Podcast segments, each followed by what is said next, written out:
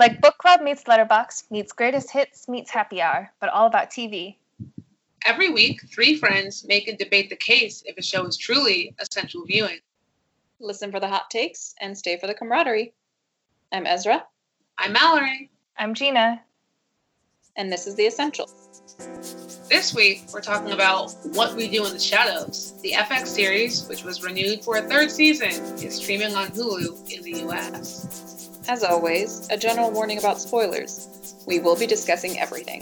Does that really ruin a TV show? We don't think so. Now let's get into it. Based on the feature film of the same name from Taika Waititi and Jermaine Clement, What We Do in the Shadows is a mockumentary that follows the daily, or rather nightly, misadventures of four vampires who live together in Staten Island. Some highlight episodes 101, Pilot, 102, City Council, 106, Baron's Night Out, 107, The Trial, and 110, Ancestry. So I have been a Taika Waititi fan for years, long before Jojo Rabbit and Thor Ragnarok. Listeners, if you haven't seen Hunt for the Wilderpeople, Boy, or Eagle vs. Shark, I highly recommend them.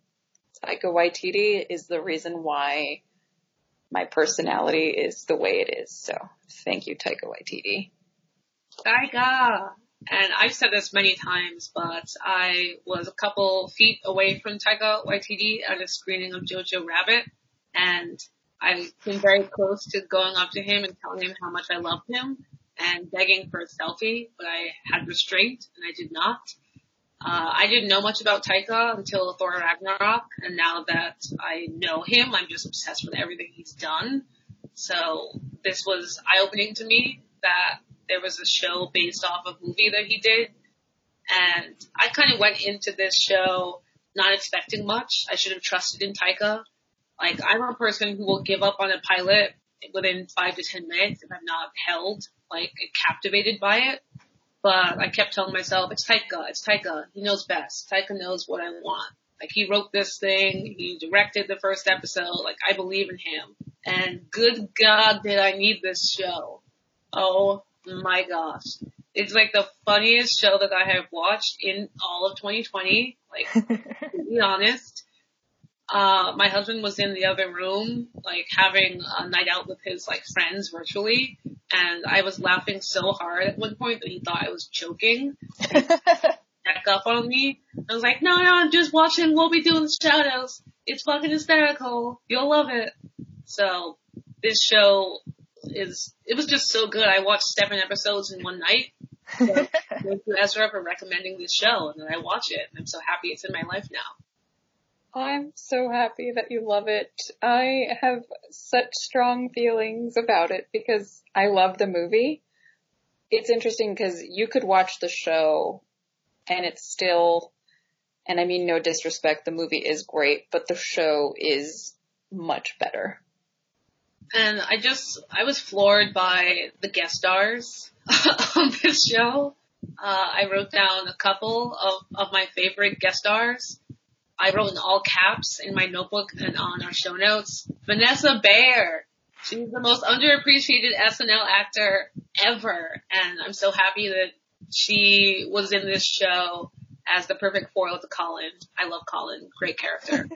uh, Tilda Swinton, Evan Rachel Wood, Wesley Snipes, Nick Kroll, Kristen Schaal.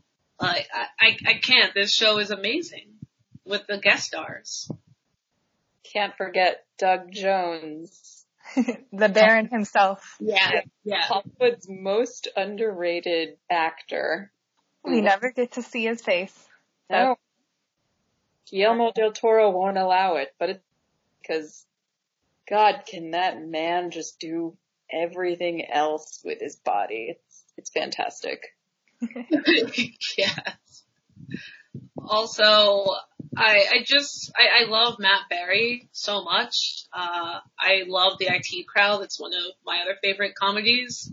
So it was just great to see him in this and to see him getting more amazing comedic roles on, on this side of the pond. Speaking of IT crowd, if Richard Ayoade does not guest star in what we do in the shadows, I think it will be a Oh my gosh. Can we just get all of them to just Yes. in an episode? I I want Noel Fielding, Noel Fielding, real life vampire in what we do in the shadows. He needs to take a break from Great British Bake Off and come on this show for a little bit. Agree. What do you think, Gina? I, like Esra, had seen the movie, really loved the movie, and so when they announced that they were going to do a TV show, I was a little anxious but also very excited to like see what they'd do with it. And then when they announced that they were setting the show in Staten Island, part of me just like knew immediately that it would be uniquely wild. It, just based off of like them living in Staten Island. Like I know a few people who live in Staten Island, but like many New Yorkers, I have this mm, somewhat ambivalent uh, attitude slash um, dismissive uh, approach sometimes to the island. I I mean like I like to shit on the island, and this show makes it so both like so fun to do that, but also um, you know it makes Staten Island seem very uniquely charming. So charming that four undead vampires would choose to settle there, and so um, I like it in some ways it's actually made me quite fond of Staten Island just because I know in this fictional universe they live there. And so that's um you know like if if they were to one day set up like like an actual like real life fake vampire house or something, I would step out to Staten Island for it. It would, Yes. it would be so fun. hundred percent. I always think about sometimes I I deep dive too much into the show and I I wonder like why Staten Island? Like these are probably have a lot of gold and rubies and I don't know wealth because they were pretty important people in their past life. So I really hope they do an episode where they explain maybe why Staten Island was Manhattan too expensive. Most because they seem like the type of quote unquote people who would hate Brooklyn, which is probably why I love them so much. Like I've been to Staten Island, uh, I think a total of three or four times in the 11 years I've lived in New York City. So yeah, it was really interesting because I don't know much about the island apart from like ferry terminals and Wall Park. So it was just interesting to see that Staten Island has houses and full on neighborhoods and its own like nightlife.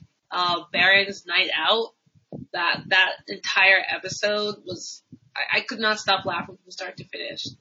Especially when they keep breaking the fourth wall because the Baron is eating the documentary crew. like, come on. I also thought that this show reminded me a lot about, uh, Broad City. It was kind of like a mixture of Broad City and The Office to me because you've got Colin who brings that like situational office comedy perspective. And then that episode in Baron's Night Out specifically when it's just like a roommate buddy episode.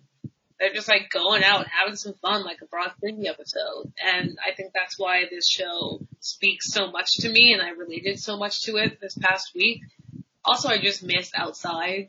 I just miss New York City and being able to explore and go on the ferry and have a good time. So I was kind of living vicariously through all the characters. Like even when they went to the club in the Nick Kroll episode, which was also a standout episode. Like just living life through their eyes, uh, was everything to me this week. I love how it is a just such a silly show that it's not trying to say anything profound at all. There, there's no deeper meaning and is very much all about like the relationship between the characters and the random circumstances that they find each other in, the oftentimes very absurd character failures that they all have, and yet we love them so much that it doesn't quite matter that they're murderous monsters. we want to see them have fun. We want to see them gallivanting about. I read on AV Club, they did an interview with the creators of the show and they were saying that the creators always wanted to model the show off of the Real Housewives franchise, like taking the movie and just like taking it into a different city with a different family. And I just, I love that and I feel that now I'm watching the show knowing that and I'm just like, yeah, there's, there's just no rules. It's just a really silly show and it's just a lot of fun. And I think there aren't a lot of jokes. It's just a testament to the great acting. They're just, they're all fantastic and weird. It's just great. And oh, sorry, go ahead. I, I love The Office, but I think what we do in the shadows does the mockumentary style a lot better. I just, the shaky camera reminds me of like Blair Witch Project. So I don't know if that's odd or if that's just how it is, but it feels, this feels like a wonderfully bad student project and I love that. Like I had a couple questions about that. Like do we learn who the documentary crew is? Do we learn why they're even doing a documentary on these Staten Island vampires? No, but they are acknowledged by other characters um, for like their existence, and then here and there you do get to learn about um, some of the documentary crew. Every now and then, it turns out that uh, some of the crew have succumbed to some of the perils of falling around um, vampires in the night. Um, not from our four main vampires, but but from other characters that that we meet, and so it's um, the the mockumentary format is like continues on, and it it hasn't yet like directly interfered with the plot of the show, but th- they are there. And so I think that's, that is kind of fun. And so I wonder if we will ever learn how or why they began this production in the first place. Yeah part of me really hopes that the crew, they're all Guillermo, uh, Guillermo's friends. I feel like that would be so perfect. Yes. Oh my gosh. Guillermo, uh, he's just so mistreated and so misunderstood and I, I love him. I feel so much for him. In the seven short episodes I've seen, I was just, especially, uh, the scene when they're at the club with Nick Kroll and and he has to get saved. and he's like, well, you weren't going to save me?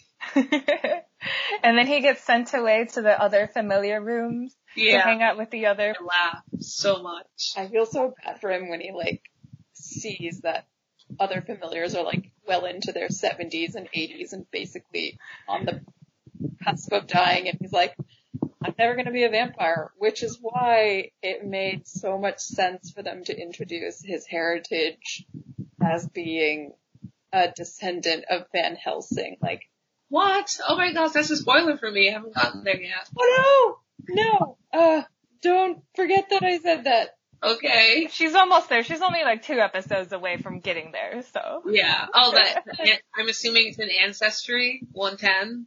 Yes. Oh, oh, I thought you watched that. I'm so sorry. I'm evil and I'm going to hell and I accept my fate. It's okay. It's, it's payback for me literally spoiling all of the West Wing for you, right?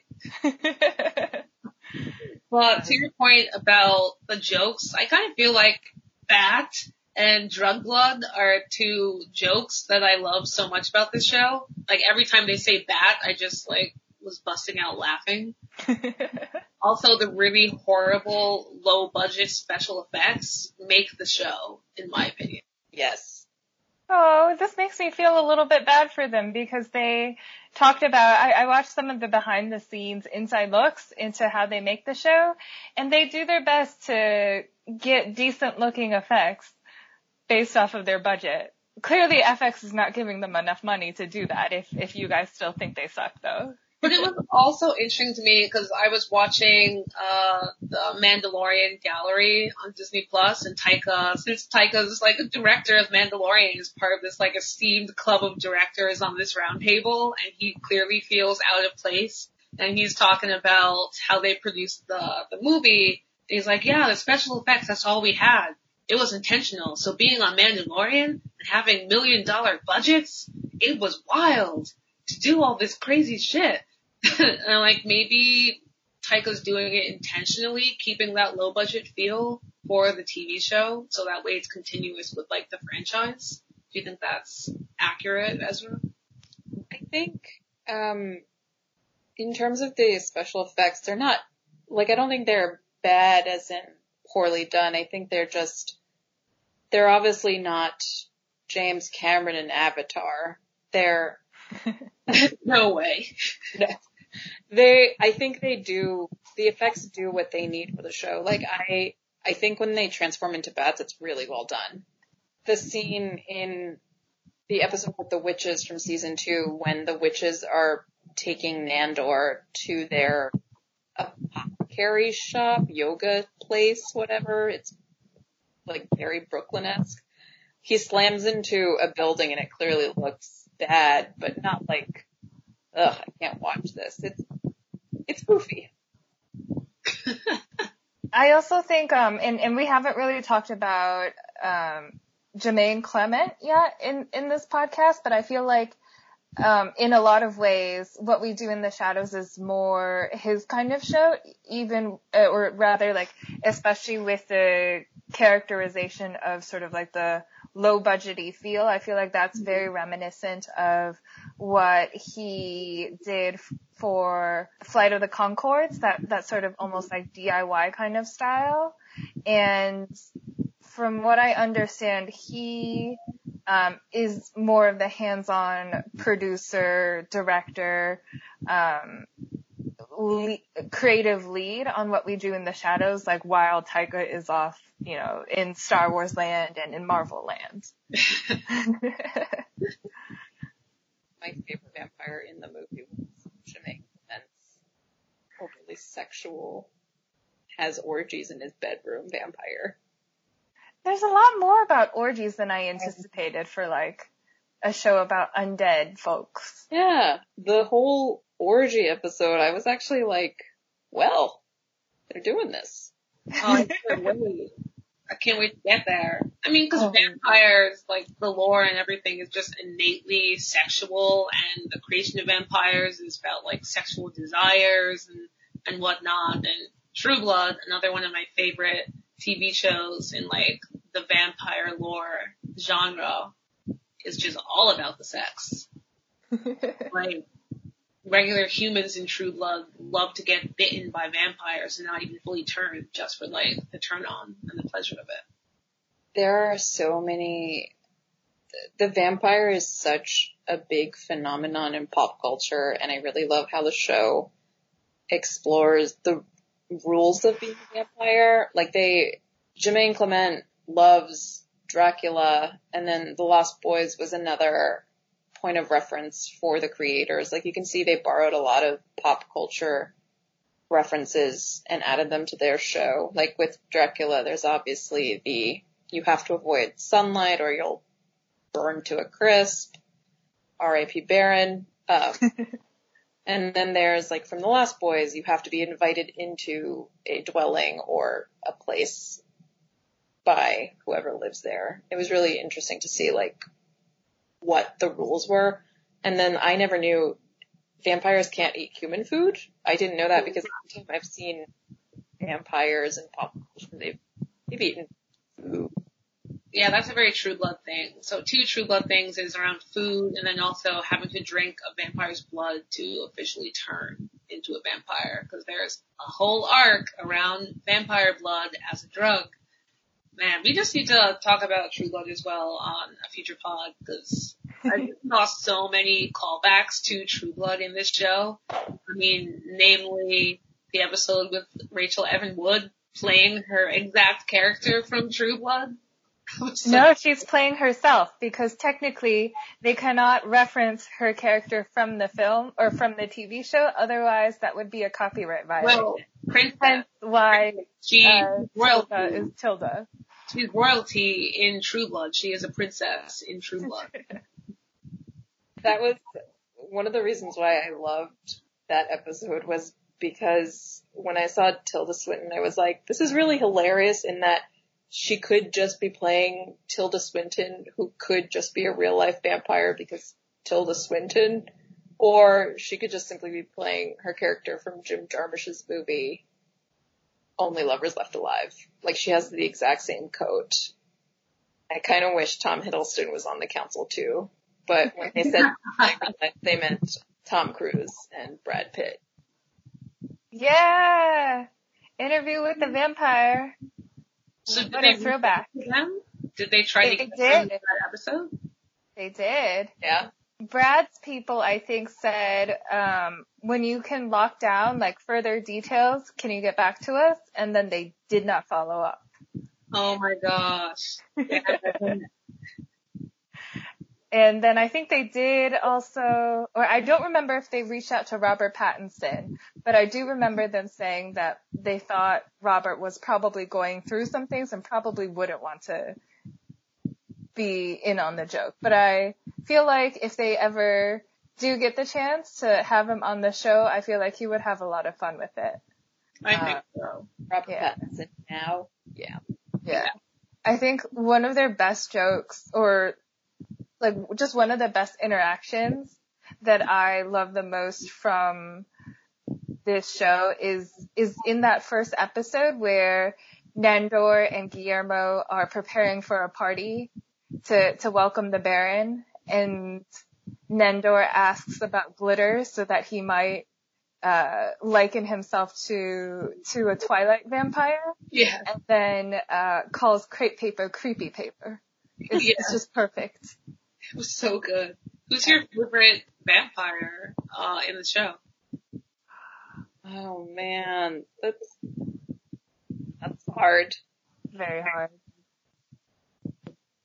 I'm torn between Nandor and Nadja. Like I love how like there there's a female vampire in the house and, and that was something that I know the creators directly wanted to update when uh, adapting it into a TV show to to have a central female character and I feel like she's so um caustic and just sometimes like so much smarter than the boys that it's it's, it's just nice to to have her there but then I also think like like Nandor is so such like a dumb lug sometimes. It's really funny, but then his like whole backstory of being this like warlord with 37 wives is also just ridiculous. And then finally, like Kayvan, I think is is, is the way you say the name of the actor. Like that's his real hair on the show. That's not a wig. And goddamn, he's really hot. So hot. I haven't gotten to him yet. Is he in season two? He's one of the main characters. No, it's Na- oh Nan- Nandor, the actor yeah. that plays. Ah, yeah, yes, he is. You're like, whatever. I was like, okay, he's very attractive. I will give him that. But I think that Colin is is one of my favorite characters, and it's not Nadja. Nadja is it pronounced? Yeah. I think Colin and Nadja are my favorite characters so far. For me, I I love Colin and I love Nadja, but I also love Nandor and I also love um Laszlo. But I guess I could technically no, I can't choose. I I love them all, especially for like they've all had different moments to shine and anytime I think I have a favorite, they have a moment where I'm like, oh wait, this is so great. Like Nadja's interaction with um the with Beanie Feldstein. Feldstein's character. It's just so wonderful because she's like, oh, you little, little baby girl. Like how she helps her transform into a vampire power. And then I love Laszlo's episode where he just kind of drops everything and leaves town when Mark Hamill as a vampire comes to claim the debt that he owes. And he just Which takes- was honestly like probably only like 40 bucks and it's like, come on man. Mike, Mike Hamill, oh my gosh. yes. oh Good yeah. Alright, the guest That's stars in this show. Yeah, it's one of my favorite episodes and Nick Kroll comes back. Yes. I personally love Nick Kroll so much. I also think I, I just love FX comedians. Cause, and like FX shows, because this show also reminded me a lot of It's Always Sunny in Philadelphia. Just like the hijinks that they get up to in every single episode. Again, Baron's Night Out. Favorite episode so far for me. It's funny that you mention It's Always Sunny because even these characters in their vampire form are not as garbage like as the humans on It's Always Sunny. This is true. Yeah. No one can top how garbage those uh characters are. That's why that show is so good. I don't know. Oh, So I admit I have not watched It's Always Sunny, but isn't murder probably like one of the worst things one can do? You Like, would, like we, we're watching them murder people all the time in this show. you would think. I mean, not to be like in their defense, but they're this is really great. They're vampires. Yeah, they need to eat. Like, come on. And I'm sure not- they could figure out ways though. Like like it's it's come up in other vampire shows like how to how to be more responsible when when feeding on blood. And like on top of that, Guillermo like in following Guillermo around the house, it's also clear that they're very lazy vampires. And, and they're very lazy murderers in that they have Guillermo go out and like fetch virgins for them. And then Guillermo's also responsible for disposing of them. And this does come up in season two, but like, he's buried a lot of them in the yard and people decompose and, and that does affect a lot of things. Oh, Gina, Gina debunked. And also, Nando is just not good at mind control. Like, I no. get better at it as it goes along, but he just sucks. and I love that this show, like, to your point, just like shows off that they're not great vampires at all. Except for Nadja. Nadja's smart.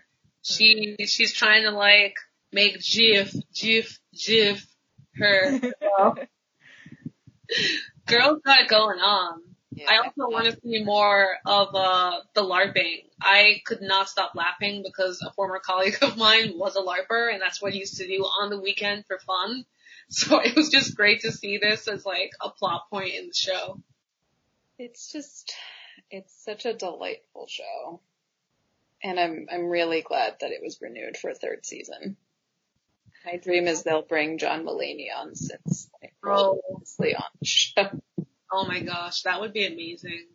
I mean, if not as a vampire, as, um, Colin's coworker. That, that would be Yes. Can Edie come back with uh John Mulaney and just have like a whole love triangle between like the three of them? I would watch that. I think that was also one of my favorite episodes uh, outside of Baron Nights Out because I I love, as I said earlier, Vanessa Bayer is so underappreciated and she was just stunning up against Colin. Yeah, I I feel the same way. I always loved watching Vanessa Bayer on um SNL. I thought she was yeah, one of the most underrated character uh, cast members on the show. And it was really great to see her interact with Colin on the show. Like the two had really great chemistry and it was really fun to watch their interactions. I also like wrote down when I was watching that episode that Colin just reminds me of every horrible conversation I've had with a white male in an office setting. Like, hi, can we talk for a second? Just like, no, go away please. You're draining my energy, vampire. True story, it's real life. Now I'm gonna wonder when we get back to the office who is an energy vampire.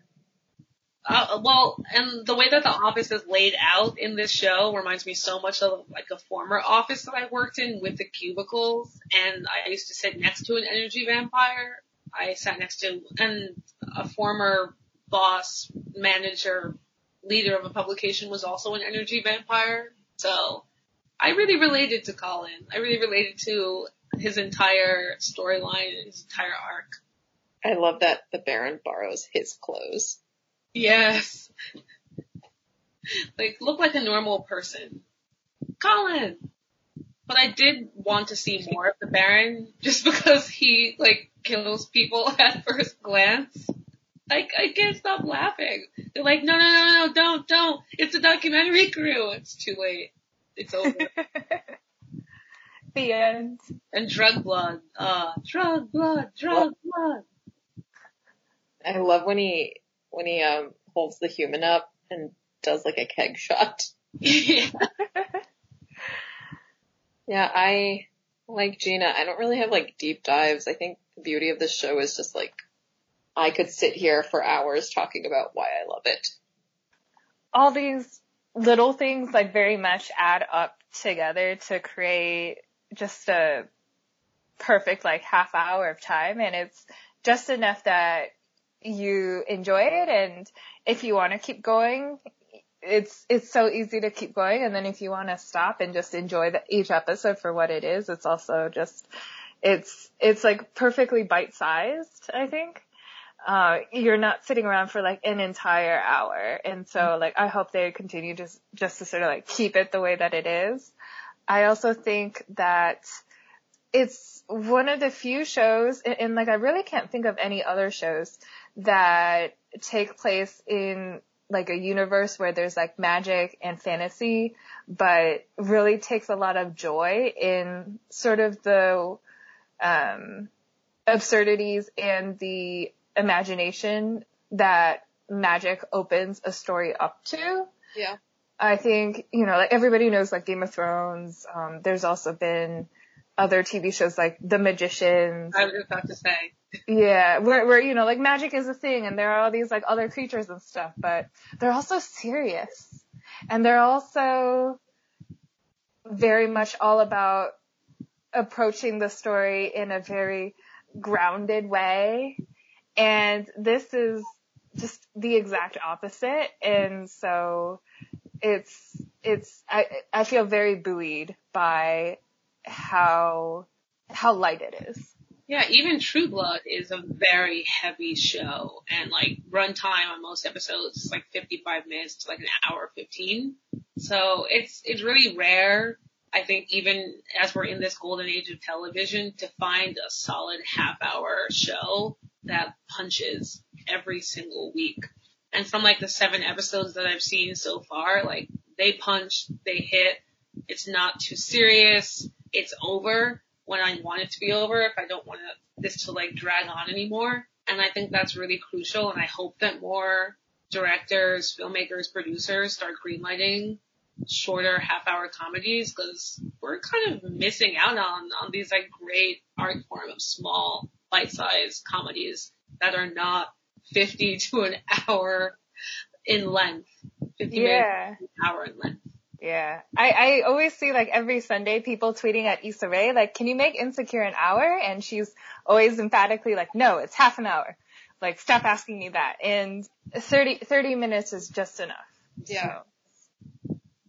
The, the broad strokes remain the same. You have a show about four vampires who live in a house with a familiar, a documentary crew, but each episode the rules and the relationships change.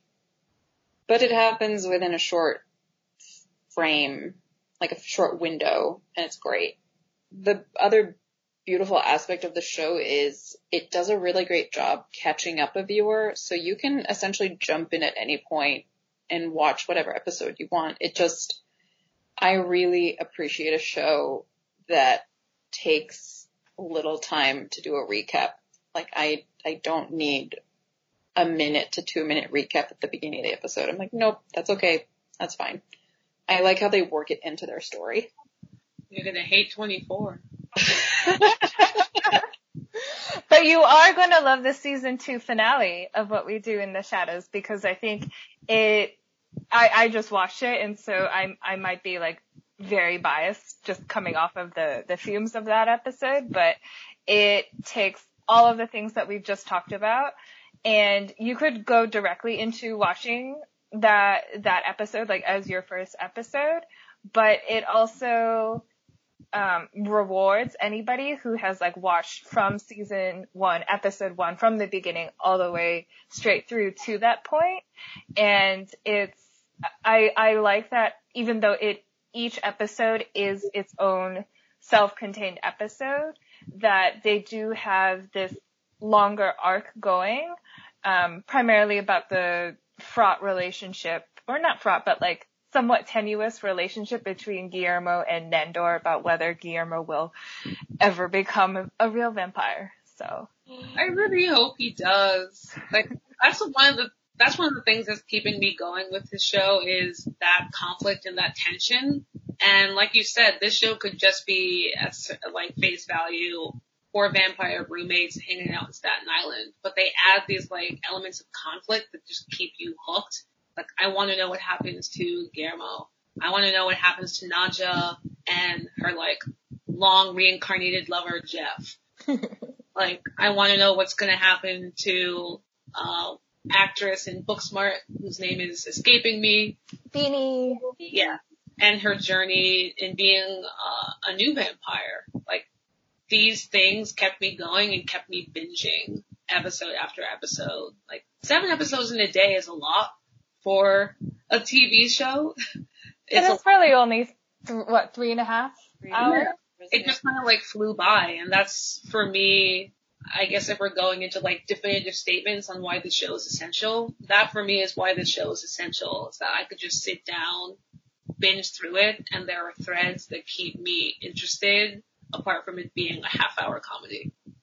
I find it essential because it's I don't know how everyone else feels, but sometimes when I watch a show and I finish it, I don't feel like I need to rewatch it, but with a show like 30 Rock, I, it's my background show, but it always has my attention. I love rewatching the show over and over again because I keep catching new things and jokes that maybe didn't click when I was younger finally click.